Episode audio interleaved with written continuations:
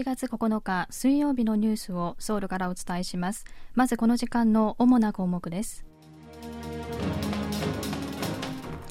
北韓が9日午後弾道ミサイルを発射しました。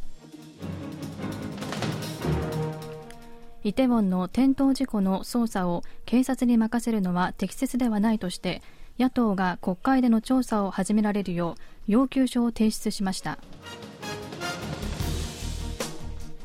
この冬、韓国での新型コロナの感染者が1日に最大20万人に達する見通しです。今日はこうしたニュースを中心にお伝えします。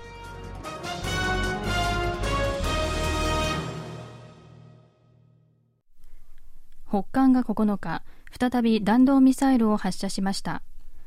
韓国軍の合同参謀本部によりますと北韓が9日午後3時半過ぎ韓半島の東の海トンヘに向けて弾道ミサイルを発射したということです。ミサイルの発射地や速度飛行距離などはまだ分かっていません。韓国では現在北韓の核やミサイルなどさまざまな脅威に備えた指揮所演習テグク演習が行われているほかアメリカでは中間選挙の開票が行われている最中でこうした動きに合わせて軍事挑発を再開したものとみられます。韓国の軍当局は今月2日に海上の南北の軍事境界線にあたる NLL 北方限界線の南側に落下した北韓のミサイルの残骸を分析した結果 SA5 ミサイルであることが判明したと明らかにしました。国防部は9日残骸は長さおよそ3メートル幅およそ2メートルで形と特徴から北韓の SA5 ミサイルであることが判明したと明らかにしました。その上で SA5 は地対地ミサイルとしても使えるという特徴を持っており最近ロシアも類似したミサイルをウクライナ戦で地対地ミサイルとして使ったと説明しました。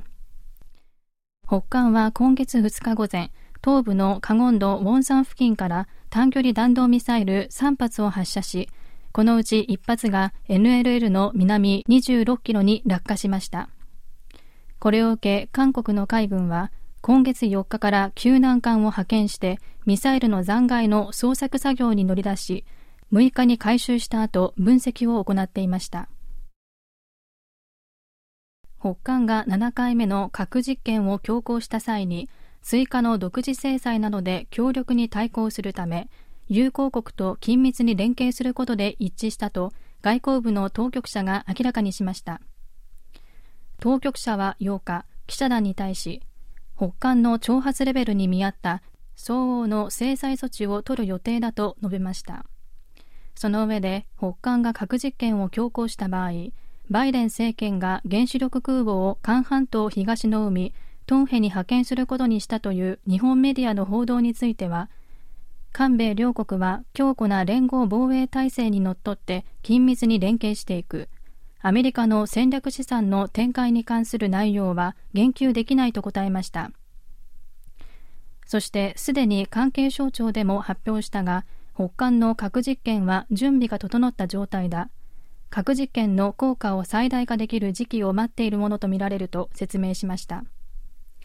また来週予定されている東アジア首脳会議に加え G20 主要20カ国首脳会議などをきっかけに北韓の挑発に対して国際社会が一致した声を上げられるよう引き続き外交努力を傾けると述べました。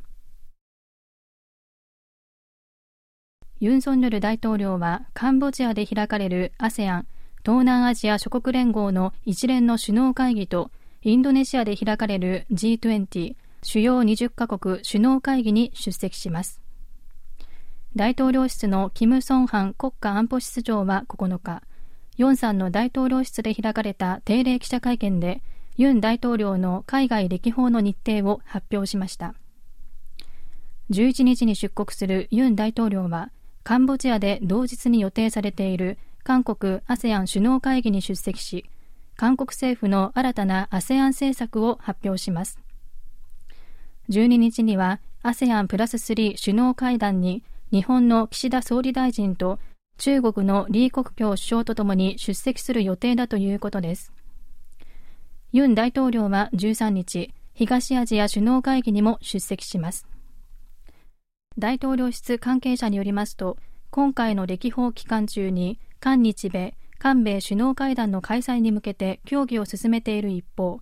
中国の習近平国家主席との韓中首脳会談については開催される可能性が低いということです。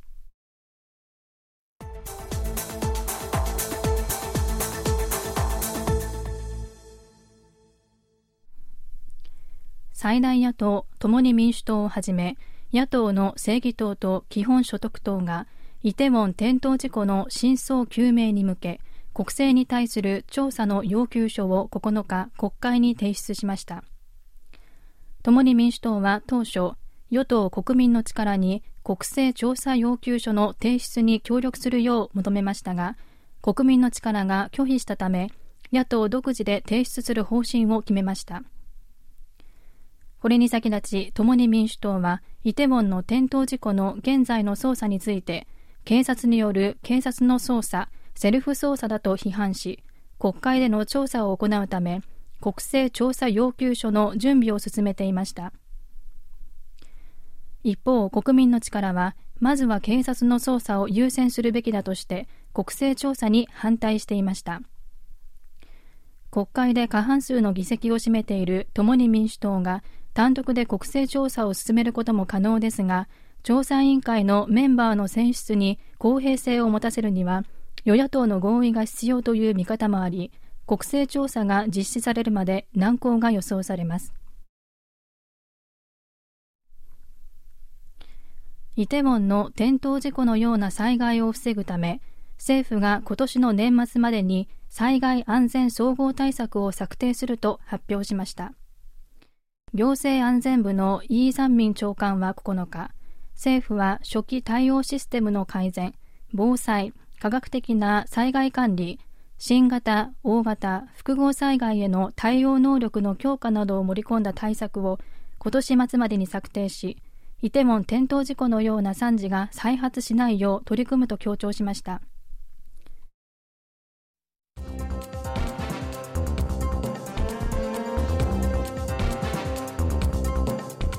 こちらは韓国ソウルからお送りしているラジオ国際放送。KBS ワールドラジオです。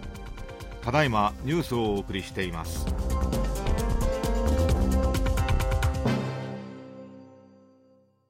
教育部は9日教育課程の改定案を発表しました。教育課程が全面的に改定されるのは2015年以来7年ぶりです。教育部がまとめた小中学校の教育課程と特殊教育の教育課程の改定案によりますと歴史教科に自由民主主義という表現が含まれるほか性的少数者は性別などを理由に差別される社会の構成員という表現に修正されることになりました。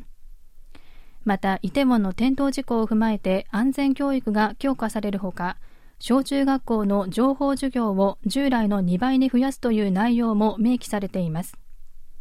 新しい教育課程は2024年度の小学校低学年から順次適用されるということです。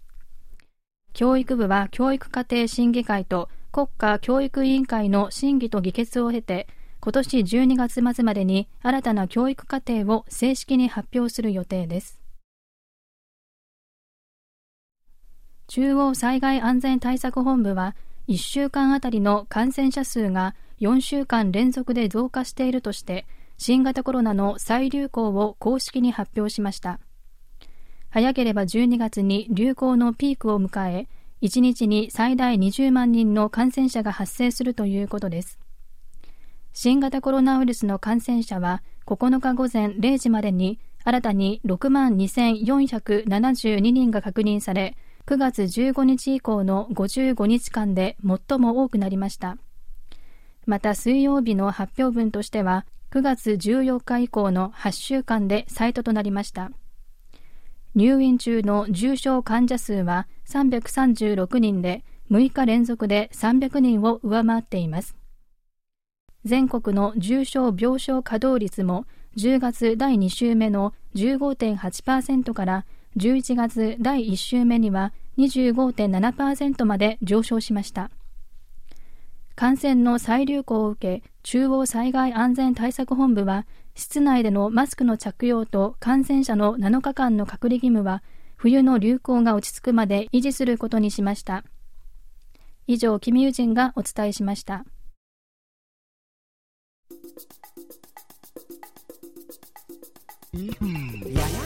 第42回韓国歌謡コンクールのお知らせです KBS 日本語放送では12月1日の放送開始記念日に毎年恒例の韓国歌謡コンクールを放送します、えー、今年も皆様の韓国語による韓国の歌を募集します。トロットから K-POP までお気に入りの一曲を収録してお送りください。音源は CD、MP3 ファイルなど何でも結構です。歌とともに歌にまつわるエピソードも一緒に送ってください。締め切りは11月18日金曜日到着分までです。採点の際は歌の実力だけではなくエピソードの斬新さや面白さなども考慮されますので歌に自信のない方もぜひ参加してみてください。また歌う様子や歌に合わせたダンスを収録した動画を送っていただいた方にはボーナスポイントを差し上げております。郵送の場合の宛先は韓国ソウル KBS ワールドラジオ日本語版韓国歌謡コンクール係 E メールの場合はジャパニーズ ＠kbs。co。kr までお送りくださいご応募の際は歌のファイルとエピソードとともにお名前と連絡先郵送の場合は E メールアドレスも必ずお知らせください後ほど記念品送付に必要なのでラジオネームでご応募の場合も必ず実名をご記載ください審査の結果は12月1日木曜日放送の特別番組で発表いたします。ご応募いただいた皆様には素敵なプレゼントをご用意しております。たくさんのご応募をお待ちしております。